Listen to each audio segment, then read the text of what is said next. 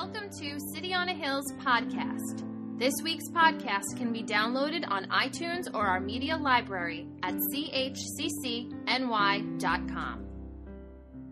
Well, good morning to you. Uh, so glad that you are here at City on a Hill. My name is Tom Richter. If I haven't yet had the chance to meet you or to get to know you, uh, I am uh, a guest here at City on a Hill, but it has become for me like family. Uh, I am a pastor of a church in Queens, and our church meets in the evening. And so, uh, God willing, I'll be back there tonight to uh, be with them. But this morning we're here together, and I am continuing what uh, James began last week, if you were here, opening a series on heaven. And James talked about how it's really an understudied and maybe even undervalued part of the Christian understanding of life, but it's so fundamental, right? It is elemental to our, this is what, what we're looking forward to, this Christian's hope and heaven.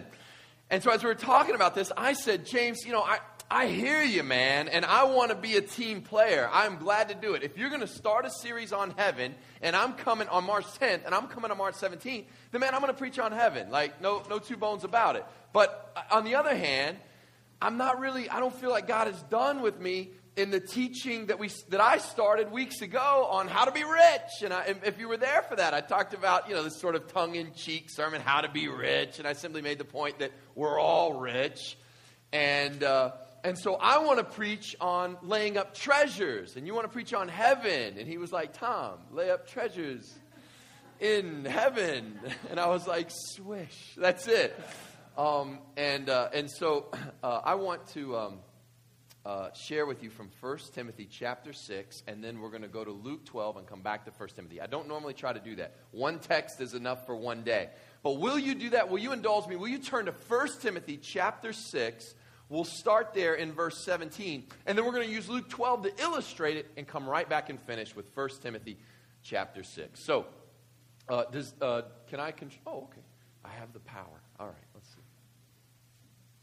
Oh yeah. So uh, yeah, if you if you're uh, if you're Irish here, I did this for you. So it's Traveler's Guide to Heaven Part Two, but it's like, yeah, there you go.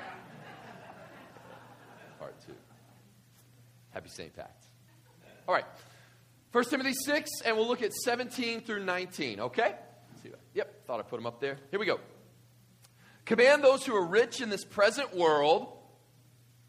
Uh, do I need to stop right there? Just quick, super quick refresher. Yeah command those who are rich in this present world. To which everybody went, whoo, that's not me. Right? That's somebody else in here. And I won't repreach the sermon that I gave uh, several weeks ago, but basically, that is you. Okay? And from a global perspective, I think I read the statistic was if you make $45,000 in this country, that's like the median income. If you make $45,000, you're the top 4% of wage earners in the planet, right? Uh, there's a great story about a reporter who's in India, in this uh, part of India that's very, very poor, and Bill Gates was going and traveling around and doing his humanitarian work. He, he pops in on this particular, and a reporter's following and everything, sits down, talks to her. You know, he's trying to spend, you know, Bill Gates, founder of Microsoft, gazillionaire. He's trying to figure out what, what's the best way to encourage other gazillionaires around the world. You remember this. He took a, you know, world tour. What's the best way I can be a philanthropist? And uh, a philanthropist. And he, and he walks out, and the reporter asks the woman in that little, you know, uh, uh, dwelling there, do, do, you know who that was? Um, that that was the richest, that's the richest man on the planet. And this was her response. Translated in English, this is what she said Well, he's from the West. Everyone there is rich. Now, let me tell you something. If, to her, if you walked in right after Bill Gates, she would say, eh, same. Now, you're looking at your life going, not the same, right? Like, not even close, right? But there comes a point where it's like billion, trillion, gazillion, schmillion, blah, blah. It's all right. To her, from her perspective, you're rich. Again, I, am I'm, I'm doing what I said I wouldn't do, which is repreaching the man. But basically, I spent this 30 minute sermon explaining to people that we are rich. Somebody's looking at you going rich, just as you're looking at somebody else going rich. And so these verses are for somebody, they're for us. Command those who are rich in this present world not to be arrogant, nor to put their hope in wealth, which is so uncertain, but to put their hope in God, who richly provides us with everything for our enjoyment. Command them to do good, to be rich, but be rich in good deeds, and to be generous and willing to share. In this way, and this is for our purposes today, so I put it up on the screen. In this way, they will lay up treasure for themselves as a firm foundation for the coming age, so that they may take hold of the life that is truly life. In this way, okay, in what way? Well, uh, uh, Paul is teaching young Timothy here. He's mentoring him, and he's saying, Tell these rich people that they don't feel rich necessarily. Uh, uh, and that's for many of us. We, you know, nobody left here three weeks ago and was like, Yeah, I'm rich. Tom told me I was rich. That's great. That's great news because you don't feel rich. And so he says, Everybody's, every, every day, somebody's telling you how to get rich. But these pas- this passage is how to be rich. If you ever cross that magical line from not rich to rich, here's how to be rich. And he says, uh, Do good. Be rich, but be rich in good deeds. Be generous and willing to share. And as you do that, he says, in this way, you'll do something interesting. Lay up treasure for themselves as a firm foundation for the coming age. There are several parts of this verse that may be a, a head scratcher for you. If you're new to church, okay, or if you're new to Bible study, there are several things in here that may cause you to go, huh? Uh, for one thing, for, for example, one of them is this whole idea of lay up treasure for themselves. Um, you need to understand, Paul is dipping into this massive volume of teaching that Jesus did on this very concept. He even Jesus uses this very phrase in his teachings. Lay up treasures in heaven. Lay up for yourselves treasures where moth and rust can't destroy and thieves can't break in and steal, but lay up for yourselves treasures in heaven. And so Paul is sort of with a sort of glancing, tangentially, he's saying, Hey, Timothy, you know that whole thing Jesus taught about treasure and all that stuff? Yeah, we're talking about that. We're talking about that thing. And that may be confusing for several reasons. For one, this is confusing mathematically. Because people, especially who are new to the Bible, if you don't understand that massive volume of teaching Jesus did about treasure, then people will look at this and the first thing they'll say it's confusing mathematically. What Paul is saying is give away treasure, and in this way you'll get treasure. And right there you go, no, I'm not a math person, but it seems to me um, subtracting treasure is not the same as adding treasure, right? Uh, so what could he mean there?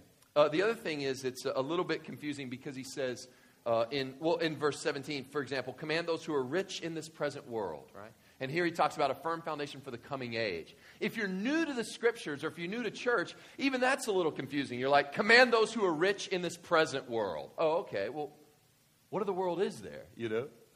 Uh, uh, people say stuff like this all the time, and it, it it's sort of uh, funny if you just stop and think about what they're saying literally. But uh, I've heard people say, like, well, you know, I'm just, hey, man, I'm just looking at this from a perspective, I, you know, I'm just, I'm just talking as a human being. And I always want to stop them, like, well, yeah, exactly. Like you an alien life form suddenly, and then you're coming back from the perspective, right? You know, or I, man, I'm, I'm just trying to be real for a minute. I'm just trying to be real. I've been an animatronic who's a cartoon recently, but I'm, I'm trying to be real. Oh, maybe I'm the only one who thinks that's funny. That's fine. I'll move on. All right, how about this? When a politician says, "Look, let's talk honestly for a minute," you know, well, what have you been doing? I've been lying, right? But now I'm going to talk honestly for a minute. Uh, but but you just get a minute. Now it uh the last thing that may be most confusing, especially for Christians, is all right, so if I'm generous and I'm willing to share, in other words, I give away money on this earth and I share stuff on earth, if I give stuff away on this earth, I'm somehow laying up treasures in heaven, and this is really, uh, uh, to, to our purposes today, talking about heaven. What do we do with this whole idea of there will be rewards in heaven and I'm storing up treasures in heaven? Like, isn't that a, isn't that a little selfish, you know? Like, should we even be considering that? Like, like there's treasures in heaven and there's rewards in heaven. I don't know. Like, I don't, is that wrong for me to even think about? Should I store up for myself treasures in heaven? Is that, is that kind of selfish? And we'll uh, address that issue as well. But to do that, I think we have to back up. I don't want to assume that everybody's here on this. And we have to talk about Jesus' massive teaching on treasure. And, uh, and to do that, that's why I'm going to have you in just a minute turn to Luke chapter 12 to illustrate. There's lots of places we could go to talk about Jesus' teaching on treasure. Uh, but simply, first, let's just define the word treasure. Uh, what do I mean by treasure? Here's what I think treasure is. Because when you hear the word treasure, many of us thinking yard, you know, and doubloons and all that stuff. Uh, you may not have a treasure chest buried somewhere in your backyard, but I think you have treasure if you define it simply in this way. This is what I think treasure is. Treasure is all your necessities are met and anything, I'll call it um, overflow. How's that? Anything that's overflow is treasure.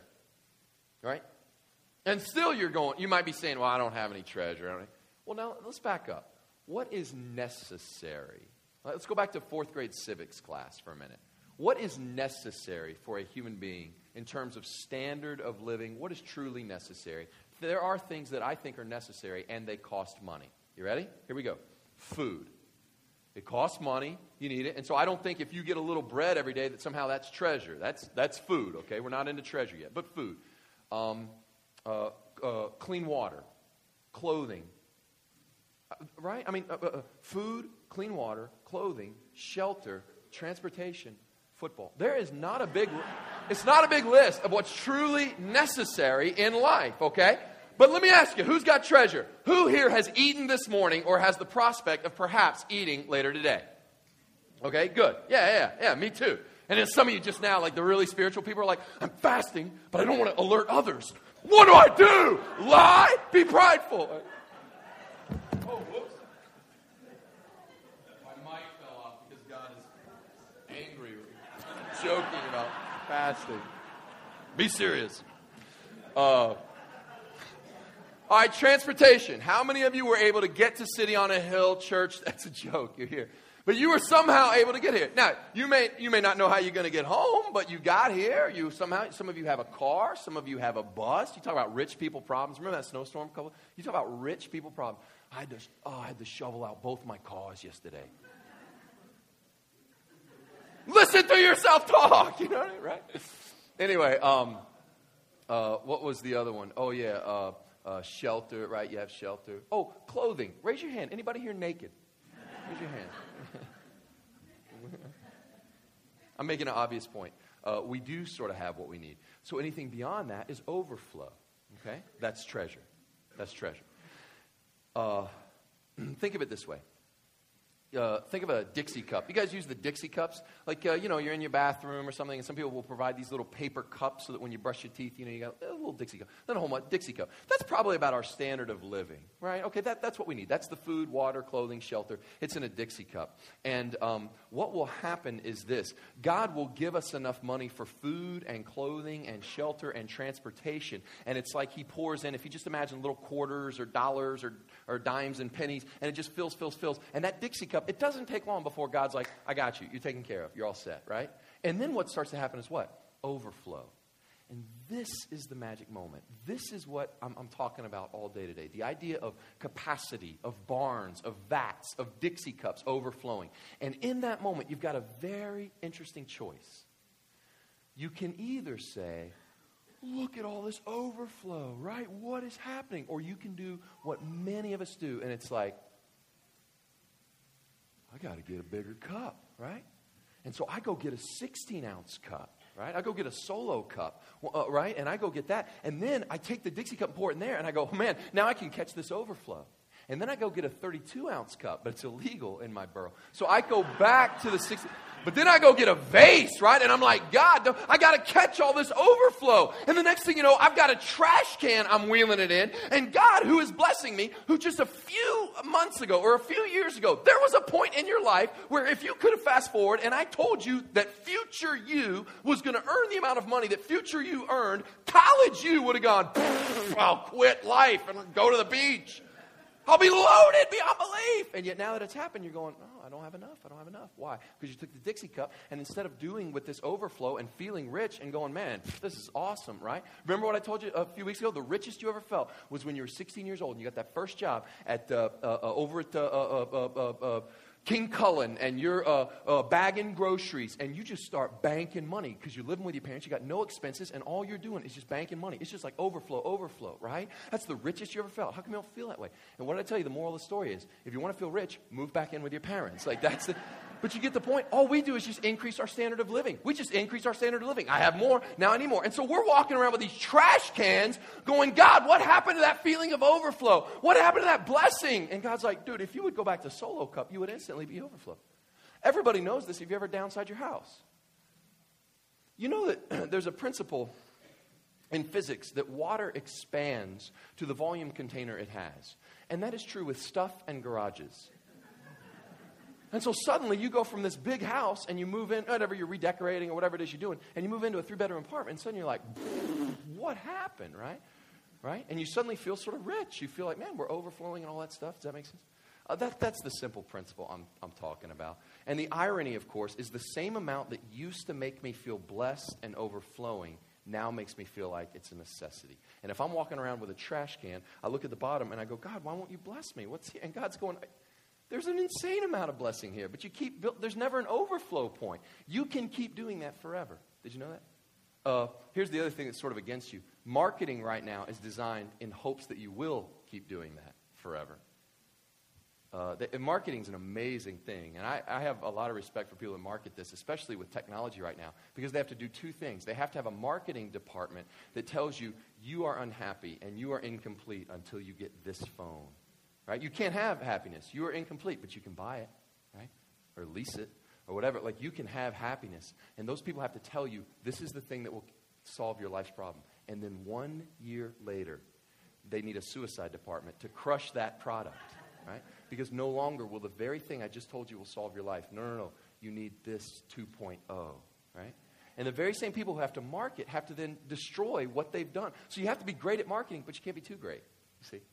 Um, uh, that happens, and, there's a million ways to illustrate that. So, like, when does that end? When will we ever again get to the point of overflow. And it just occurred to me that I told you I was going to have you turn from 1 Timothy 6 to Luke 12, but I realized I got to I got to go in. I can't just get from 1 Timothy 6 to Luke 12 because Luke 12 is about barns. I got to tell you how I got there, and that's Proverbs 3.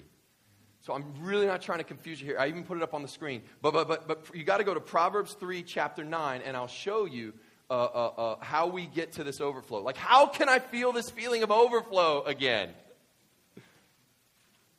Proverbs chapter chapter three, yeah.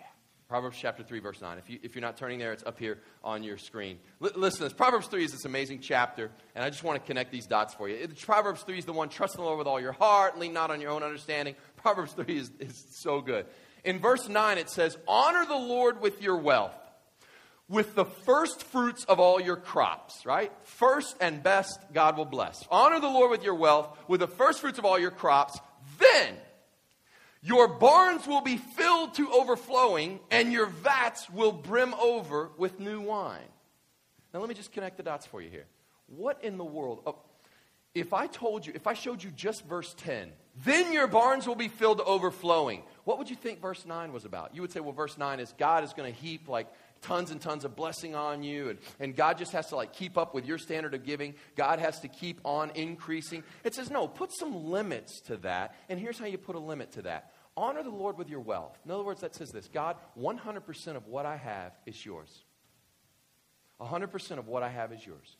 And so the first fruits of all your crops touches on a biblical Old Testament principle called tithing. And it says, because 100% is yours, I'm going to take the first fruits, this 10%, this tithe, and I'm going to literally give it away. I'm not going to touch it. Right off the top, this is yours. And I can't explain what happens at that semicolon. That semicolon is unreal. In that semicolon is this powerful moment where it's like, poof, like your life takes this uh, takes this capacity. It, it, suddenly, it's like I'm taking 10% of this 100% that belongs to God. I'm taking 10%, and suddenly the other 9% of my finances go. Whoa, this guy's serious. We better snap to attention. I don't even know if I can explain what happens between verse 9 and verse 10, but that is a promise that has been true in my life. And people who understand percentage giving, disciplined percentage giving, they would say the same thing. They would say somehow, it's not like when I tithe, like, oh, here, I'll give 10% of my money. That comes out to whatever. Uh, you know, I made $1,000, so I'm giving $100. And then tomorrow, 200 will float down from the sky. You know, it's not like that at all. And yet there are people who go, I can't explain it. But when I started tithing, it's almost like my, my cup capacity size was like, enough. Enough. We're good. Enough. We don't need every single dime. We can live not only in our means, we can live below our means. And hello, we can honor the Lord as the giver of all our means. And suddenly it's like the cup size got appropriately sized. And then the more God blesses me, I suddenly, it's not that maybe He was blessing me, He was maybe already blessing, but I didn't have the capacity to notice it.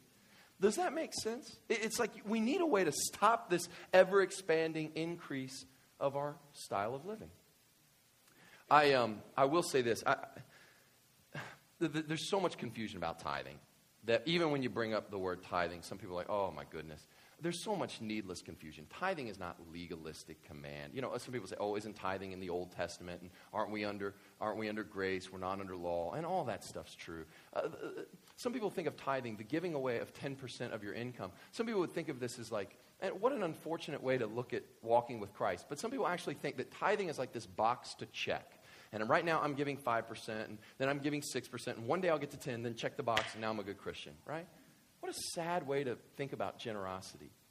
Um, more accurate would be to say that tithing is the floor, not the ceiling, and we're under grace and not under law. We're free to use tithing as the spiritual discipline that, that helps us understand that it's 100% God's.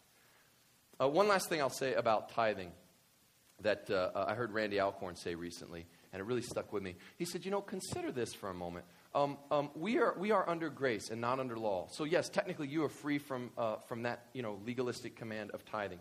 But he says, Are you going to tell me that we live in this affluent nation? Are you going to tell me that God's standard for the poor Israelite farmer under Moses was to give 10% of his crops? There's no overflow, man. That's his food. He was to give 10% of his crops to the Lord. And you who have seen the atoning work of Christ on the cross, you who have the indwelling power of the Holy Spirit, you who are on this side of the resurrection, you who are under grace and not under law, are to do less than that poor Israelite farmer? Right? Does that make sense? It really, it really uh, stuck with me. My point is simply this you can't outgive God. And I don't want people to get so hung up on the tithing thing if it becomes a, a, legalistic thing. Not at all. I want you to understand this principle honor the Lord with your wealth, the first fruits of all your crops, and your barns will be filled to overflowing, your vats brim with new wine. Now, am I saying that your standard of living is never to increase? Um, no, but I'll say this you don't need help with the natural tendency to increase standard of living. Okay? That's all. Uh, I'm not the guy who thinks you, every single person needs to live in. I, a simple example. When when uh, this happens to a lot of bachelors, when people get married, suddenly they realize standards of living come into. Um, here's what happened. My wife, I married uh, this sweet uh, girl from Alabama. We had the wedding, came back from the honeymoon, and then drove in a U-Haul, drove up all those gifts and possessions back to our apartment in New York. Can you imagine? You've just been given brand new china, and you're on the BQE in a U-Haul.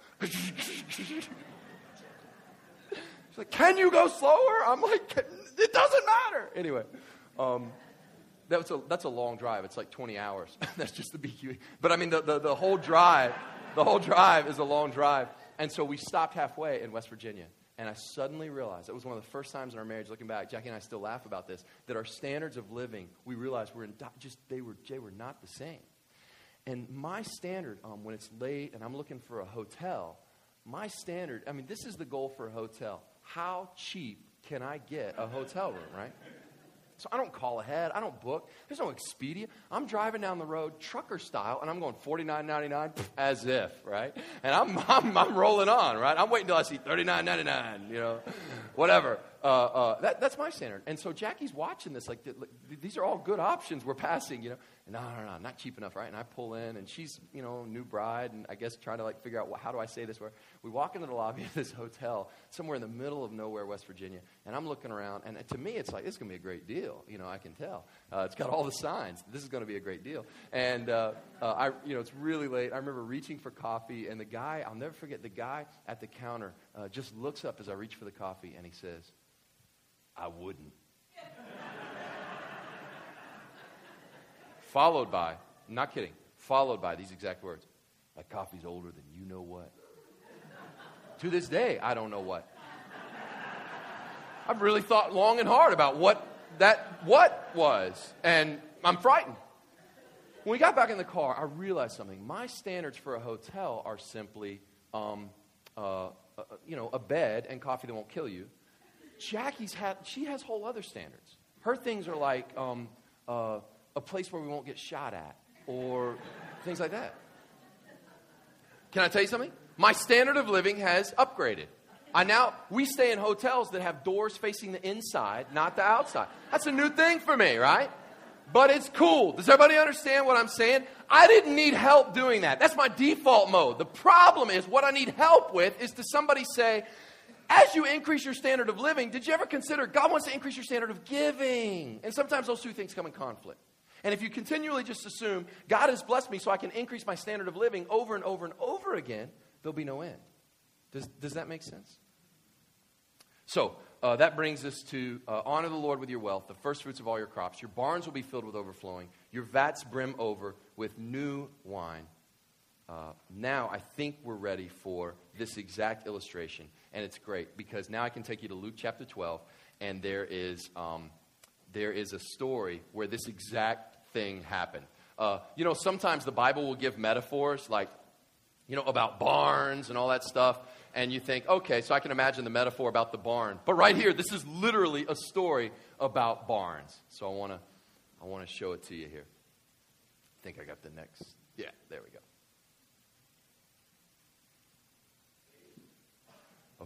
Store up treasures in heaven. Okay, here we go. This parable is uh, Luke chapter 12. And he told them this parable The ground of a certain rich man produced a good crop. He thought to himself, What shall I do? I have no place to store my crops. then he said, This is what I'll do.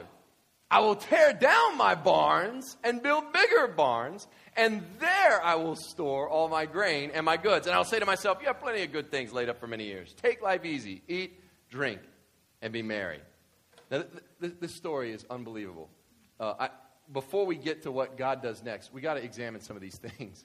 This guy, uh, can you go back to the very first slide there? I'm having a little trouble uh, with the remote clicker. That's it, perfect he told them this parable. The first thing I want you to notice the ground of a certain rich man produced a good crop. So, right from the beginning, who gave the rich guy the crops? Isn't that something? It doesn't say a rich man, through the sweat of his own brow, got richer. It says this rich man, the ground of this rich man produced the good crop. It came from God. And so, in a sense, it's like God is taking the, and it also says the ground of a certain rich man. In other words, this harvest didn't make him rich. He was already rich. He was already a dude who had overflow in his life. And then God heaps additional overflow on him. And next slide. And he asked this question Whatever shall I do? I have no place to store my crops. Now, remember, there are poor people all around him, okay? And he literally has an overflow of food Poor people, hungry people, overflow of food, and he scratches his head. Whatever shall I do? Well, why not throw a huge banquet where you feed a bunch of poor people, right? Or why don't you, hello, use this overflow? That is so obvious to you and me, except when we're living it. Then suddenly we can't see it. Next slide. He says, Aha, this is what I'll do. God has overflowed my life, so obviously he wants me to hoard more and to take more. So he tears down the barns, builds bigger barns, and there says he can store all his grain and all his goods. Right? Should have been obvious, but we treat our stuff as if it's for our consumption. And so God said to him, Oh, yeah, yeah. And then he says, I'm literally going to increase my standard of living. Take life easy, eat, drink, and be merry. But God said to him, You fool. Now, he wasn't a fool for being rich. Who helped him get rich? It was God who made him rich. He doesn't say he was a fool for being rich. He said he didn't know how to be rich toward God. He said, You fool, this very night your life will be demanded from you. Then who will get what you've prepared for yourself? Uh, and that's a, sort of a scary warning, a scary ending. And then he ends with verse 21. Can, can you move it to verse 21 for me? This is how it will be with anyone who stores up things for himself but is not rich toward God. Uh, this is a, a serious warning, this parable. Jesus is saying, again, you're not a fool for being rich. You're foolish because you didn't know how to be rich toward God. And here God, you know, ca- calls him out on it, and this is how it'll be. Now, um, I, I, said a few weeks ago that we are rich, and, um, you know, we're trying to think sort of at a, at a high altitude of this stuff. I, I, said that some people will put their trust in money. It's funny. When you're poor and you're starting out, you don't put your trust in money, right? You say, oh, God, I need you. God, I'm in college. right? I'm destitute, right? I'm just starting out, or I don't have the money yet for college, or I, am really, truly poor. And then what happens? God blesses you with some stuff, and little by little, you start to put your hope in money, right? Little by little, as you get more wealthy, you put your hope in money. And then one day, you're going to be on your deathbed, and where's your hope going to go right back to? It's going to go right back to God. Isn't that something? You start out with your hope in God. Little by little, it migrates to money. But on your deathbed, nobody's going, oh man, just bring all my money and let me clutch it in my last moments. You're on your deathbed going, Oh God, my hope is in you. So you start out with your hope in God. It migrates to money, but on your deathbed goes back to God. All this is saying is skip that middle part. Just keep it in God. Keep it locked in on God the whole way. Whatever money happens, keep it locked in on God. Because here's the deal on your deathbed, if you've lived your life not rich toward God, on your deathbed, I believe God will forgive. I believe God is merciful. God is gracious. I believe that. But He won't allow time travel. He won't allow you to come back to this moment when you heard this sermon on St. Patrick's Day 2013 about the way you're living your life with your money and generosity. He won't allow you to come back to today and start over and relive it from that day until the deathbed. Does that make sense? I don't know what kind of choices you'll have at that point, but you have a choice today. Does that make sense? You have options to put your hope in God today. And so the people heard this. If that makes if you hear that and go, dude, I just came here, St. Patrick's Day, it's like a happy Sunday. You tell me about my deathbed and all that stuff. Like if that shocks you, you're no different than the people who heard Luke 12. The people who heard Luke 12 said, what do we do? Like they ask him, you can read. They're like, what are we supposed to do? This is scary. And so Jesus said, I'll tell you what to do. Sell your possessions and give to the poor. Provide purses for yourselves that will not wear out, a treasure in heaven that will not be exhausted. Store up for yourself some stuff in heaven. Sell your possessions and give to the poor. Do it today. Now here's the thing.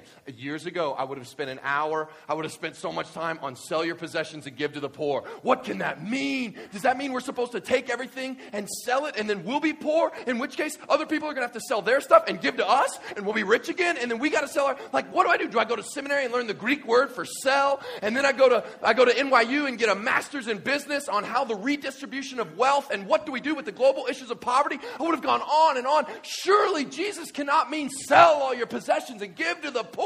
And this January, it hit me. And a guy told me this, and I don't know how I've missed it for years and years and years. I mean, really, some of you have heard me preach for over three or four years. That is exactly what I would have done four years ago.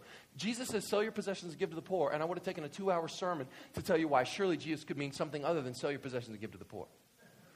But then in January, this guy says, uh, He says, You know, Tom, there's a faster way than all that stuff. Like, you're studying it, you're thinking about it, and all that stuff. But I promise, you know what would be easier? Just go to this one website.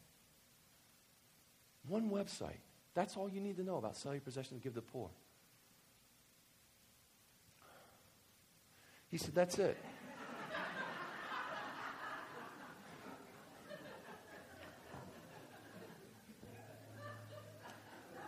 and so I did. so you got two choices when it comes to the words of Jesus. For some of you scratching your head, wondering where I'm going. You got two choices when it comes to the words of Jesus. You can explain them away, or just go try them. And so I did. And uh, three weeks ago, I, for the first time, went to eBay to sell something. This is what I did. I looked around my house and I said, What is my treasure? My treasure is my overflow. And I found literal, over, not literal, I can't, I found really close to literal overflow.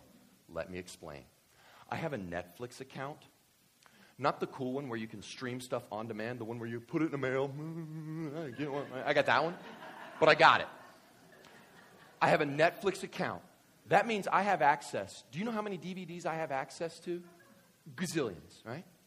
Then I realized I have seasons two, I own seasons two, seasons three, and seasons four of The Office. Okay? I'm sorry. Uh, they were given to me, and I, you know, whatever. Now, uh, I mean, they're great, but uh, nobody has time to watch that because, you know, you, have, you get, you, with the circus that is our house, you, there's no time. So seasons two, they're still in the shrink wrap. And this is what I realized. That is literal overflow. Like, some people have to sell something and they give it away and, oh, they'll never get it again. I can sell it and I literally still own it through my Netflix subscription. If I want seasons two, three, and four of the, if I ever want to watch them, I, like, I'm not even selling anything. It's, I still own it. Does that make sense? So I thought, sell your possessions, give to the poor. Here are some possessions. Season two, season three, season four. I've never done this before. It took me 14 minutes. And I'm not a tech savvy dude. You can ask, you know, ask James. He's over here like iPhone. I've just, I just sold your house. You know, whatever.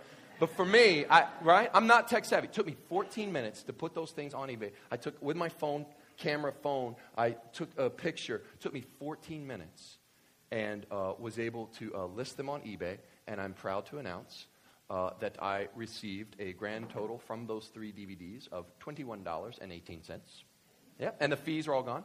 And I took the $21.18 and have given it to a ministry at our church that affects the poor and needy. But you don't have to give it to your church. If you say, oh, this is something, what is this, uh, like electronic bake sale, and y'all are, give it to Compassion. Give it to World Vision. I, I don't care. Give it, to, give it to the poor. Literally, give it to the poor, okay? I gave $21.18. Now, I learned more about sell your possessions and give to the poor in those 14 minutes than I did in all my years of trying to understand what could he mean by sell your possessions and give to the poor.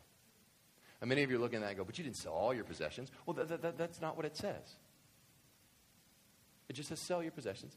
And you didn't, you didn't solve the world's poverty. No, but I, I gave it to the poor. That's what I did. And here's the thing it wasn't the money that changed, it was the mindset. Suddenly I'm looking at my stuff going, there's a lot of overflow in my life, right? To the point where Katie's like, gardener stuff, like, it's not over. But I'm looking around going, this is easy. Why would I not convert DVDs into food? That's in my power today. Like, that wasn't hard. That was 14 minutes. Okay, in an extra 15 minutes, I had to go to the post office and ship it. it you understand what I'm saying? That was doable. That was it. Sell your possessions and give to the poor. Why? So that where your treasure is, there your heart will be also. Because some of you are like, eh, you cheated, man. You didn't even talk about heaven. You just talked about giving a bunch of money. Uh, do you understand how these are connected? Sell your possessions and give to the poor. And what does Jesus say? And you will lay up for yourselves purses that don't wear out, a treasure in heaven. He literally connects those dots. I wonder if in the glorified new heaven and new earth, I'll have some version of those DVDs waiting for me. I used to explain this principle to eighth graders. And I'm going to tell you this what I'm about to tell you, if this is the only theology you have about rewards in heaven, I'm going to tell you right now, you could do a lot worse than what I'm about to tell you. I believe you could do a lot worse than the simple example what I'm about to tell you. When you go to the new heaven, new earth, you're going to have a glorified body. Presumably, that glorified body is going to need a place to live. You with me? Jesus said, I go to prepare many rooms for you. Okay? Heaven is not sitting up on a cloud like James's cartoon last week. Wish I'd brought a magazine, right? We're going to be using these glorified bodies. Presumably, we'll need a place to live. Jesus says, I'm going to give you many rooms. So when you go uh, in this glorified body, maybe you'll need some clothes. Imagine, and this is the illustration I use for eighth graders, but imagine this whole idea of lay up for yourselves treasures on earth. You go and you open your wardrobe there in your new room, and you're going, this glorified body's going to need some glorified clothes up in here. Let's see, right? Let's see what it is. And you open up, and you start looking and you've got a, you've got a pretty good wardrobe, but then suddenly, suddenly something hits you. They all sort of look familiar. And you look closely and you suddenly realize wait a minute, I've seen these clothes before. And they are the resurrected, glorified version of, you notice, of only the clothes you gave away here on earth. And so you look at them and you're like, right? Now be honest, how many of you would be proud of your wardrobe? That's the only question. Because some of you would look at it and go, you'd go, Oh man, I remember giving away that Prada, Gucci, right? You'd be, and some of you'd be like, Syracuse InterVarsity, 1984, you know, airbrush T-shirt from Panama City Beach, right? And that's all you got. The stuff that doesn't fit anymore, the stuff you didn't like, it had a few holes, you tossed it out. You see? And so you walk out with your ill-fitting clothes because that's all you ever gave away. And there you see Mother Teresa walking by with like Sean John and Rocca and big chains, like right? Why? Because she understood this treasure principle. You can't take it with you, man. There's never been a hearse with a U-Haul. You can't take it with you. You can't take it with you. You can't take it with you, but you can send it on ahead. And how do you send it on ahead? Sell your possessions, give to the poor, right? If you literally, I've got eighth graders that left with, that I taught in youth ministry that I taught that to this day they say, "Hey Tom, I just want to let you know I gave away my old truck because I want to have something to drive when I get up there." You can tell, now listen, you can tell me, right? I gave away, I actually gave away my old Jeep for the same, I, I'm going to leak oil all over the streets of gold. You can tell me, you can tell me that that eighth grader has an immature understanding, but I'm going to tell you, you could do a lot worse. Because you know what caught, I've never seen generosity, I'm talking about radical generosity, right? I've never seen it take root from the soil of guilt. And that's what a lot of preachers, that's where they come at this whole issue. Look, here's some needy children. Don't you feel guilty? Hey, God has blessed you with riches. Here's, here's God's command to you who are rich hang your head and feel guilty. Just feel guilty. That's, that's as good as that is the robust theology of wealth in the Bible. It's not in there, it's not in the Bible. Over and over again, what does he say? Take that wealth and leverage it for the kingdom. Lay it ahead. Generosity, radical generosity, will never take root in guilt, and it won't take root in need, in a sense of need. Look at the need. Look at the need of the world. Radical generosity takes root when somebody says, you know, God's plan is more than just burn this whole earth to the ground. God's plan is for you to lay these things ahead that in their glorified state, you're going to see Him again. Those, those children who have radical generosity, I mean, they're adults now, who are giving away cars, right? What are they doing? They're laying up treasures in heaven. Uh, now, I, I, told you I would get back to this at the very end. It's the last thing I'll say. Um, isn't that, isn't that just a little selfish, though? Like for me to give away that car just so I could have one in heaven, you know, is that a little selfish? Well, not if I want to give you a ride in there, but, but I sort of get the point that that could be a little selfish. And here's why I don't think it is. Um, uh, first of all, I gave you my, my, my less than fully mature understanding. But if you want a more mature understanding of the reward system in heaven, try this one on. What will the rewards be in heaven? Jonathan Edwards had this theory, and it certainly predates Jonathan Edwards, and uh, I think Spurgeon picked it up. The idea of containers. Here we are back where we started, the very end of containers. This is their idea. When it comes to rewards in heaven, think of it this way. Some of you are going to have a big reward in heaven, and some of you are going to have a small reward in heaven. But the first thing we think is, well, is, that won't be heaven then. For the guy with small reward, he's going to like have an eternity to be like, I wish I had more rewards. Like, does that make does that question make sense? Like, well, how does that work then? Edwards would say this: think of your reward as your receptacle, right? Your container. And Edwards would say something like, those of you with big reward, right? Those who gave right here in City on a Hill Church, those who gave, they ministered in the background. They were quiet. Nobody ever celebrated them. Nobody ever knew what they were doing. But little by little, they gave percentage. By the way, percentage impresses God, not amounts. That's one of the biggest reasons we don't grow in generosity is because suddenly we give bigger amounts and we go, dude, I was never able to give this much. But meanwhile, your percentages have gotten maybe even smaller. And so these people who give massive percentages, and there they are with this big container. Meanwhile, somebody else didn't give as much, they have a small container. Everybody there is full of God's glory. Everybody's container is full. Everybody's container is full to the point of overflowing. But some are able to receive more and have a deeper and even better understanding of the glory of God to enjoy Him more freely forever. Does that make sense? Everybody's happy, everybody's full. Uh, uh, the simple example I use is my eight year old nephew and I could both sit down and watch The Lion, the Witch, and the Wardrobe. You know this C.S. Lewis movie? And we could both watch it. Would we not both be delighted by this movie? Like he would watch it and be like, that was awesome, high And I would be like, that was awesome. I love that movie. And my eight year old nephew, his container, right, he's full to overflowing. He's going, that was awesome. There was like a lion and he overthrew the witch and Edmund was a dum dum, you know, right? And like this awesome story. He's like overflowing. But I'm doing the same thing. That was awesome. It was the lion and the witch. But don't you see, the lion represents Christ.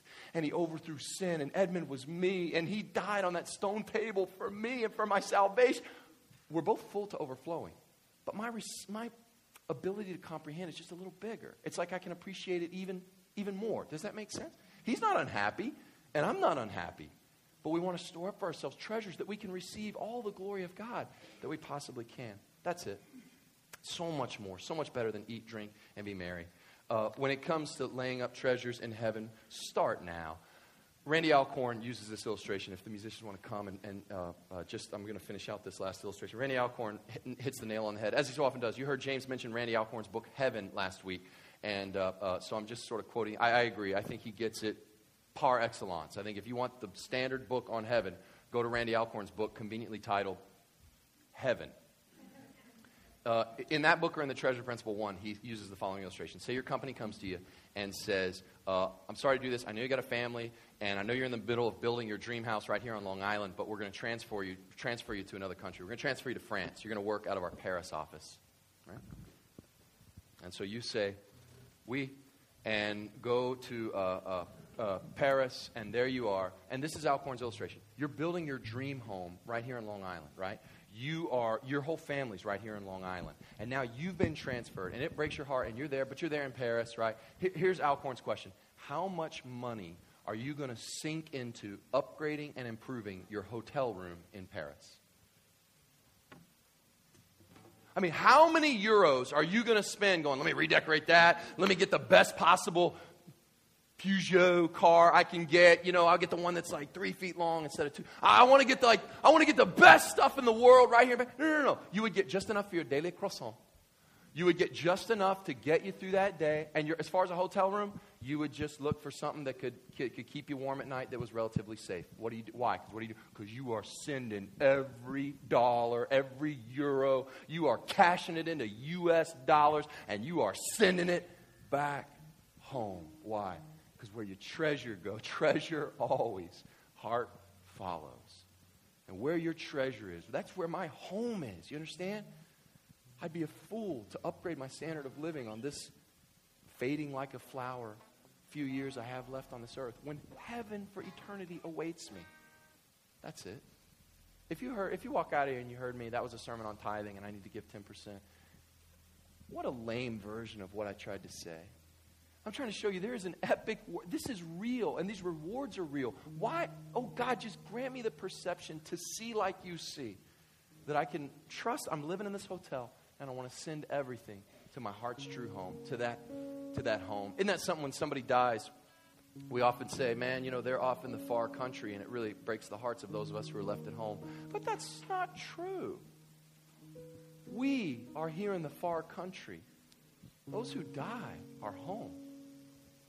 Those who awake on the holy shores of uncreated light, it's they who are home. Right? Now, how, how that works is simple. Uh, he, Jesus, came from home to the far country. You see, he invaded planet Earth to redeem for himself a people, you and me, that he could do what? Let not your hearts be troubled. I go to prepare a place for you, that where I am, you may be also. At the end of the day, it's God who is our reward. It's God who is our treasure. And God is just another word for home. You see? He made this possible by his own son's death on the cross. And uh, this morning we're going to take uh, the Lord's Supper in just a slightly different way. We always try to meditate on the Lord's Supper. Today is no different, but we're going to meditate with a different uh, means. And we've got a music uh, track that's going to play. And before the music starts, there is a. Um, Oh, we changed it up? So, but there'll be music here. Even better. Will you just take a moment and reflect on what uh, you've heard today? The ushers know how to lead the people to the table, and so just follow their follow their leadership. They'll get you here to the table in a reverent way. 1 Corinthians 11 says, The night Jesus was betrayed, he took bread, and after he'd given thanks, he broke it, and he said, This is my body, which is given for you. And in like manner, after supper, he took the cup, saying, This cup is the new covenant in my blood given for you. He says, Whenever you eat this bread and drink this cup, you proclaim the Lord's death until he comes. And that's what we're going to do right now. We're going to proclaim the Lord's death today and every Sunday until he comes. And then one day we won't need a supper of remembrance. We'll just see him, won't we? Father, we thank you oh God, that you have not just prepared a place for us, but you have given us in this life great wealth and great leverage that we can store up for ourselves treasures in heaven. And I pray, oh God, for hearts that could follow the example of these young little eighth graders that I was teaching that are now giving away cars with the absolute assurance they will see that car again. Give me the faith like that child, God, that I may treat everything I have in this hotel room of earth as a way of preparing for when you recreate the new heaven and the new earth. Every act of kindness, every, even if I don't give a car away, if I use it for your glory, oh God, I know, I know you're going to do something with that in the glorified world you're preparing. God, give us an eternal perspective on wealth, that we could be rich in good deeds and have an overflow that can appreciate how much you're trying to bless us. Thank you for the good gifts. Thank you, oh God, that you became poor you were born into poverty, literally, that we might be made rich with every spiritual blessing in Christ. In Jesus' name we pray. Amen. Ushers will prepare.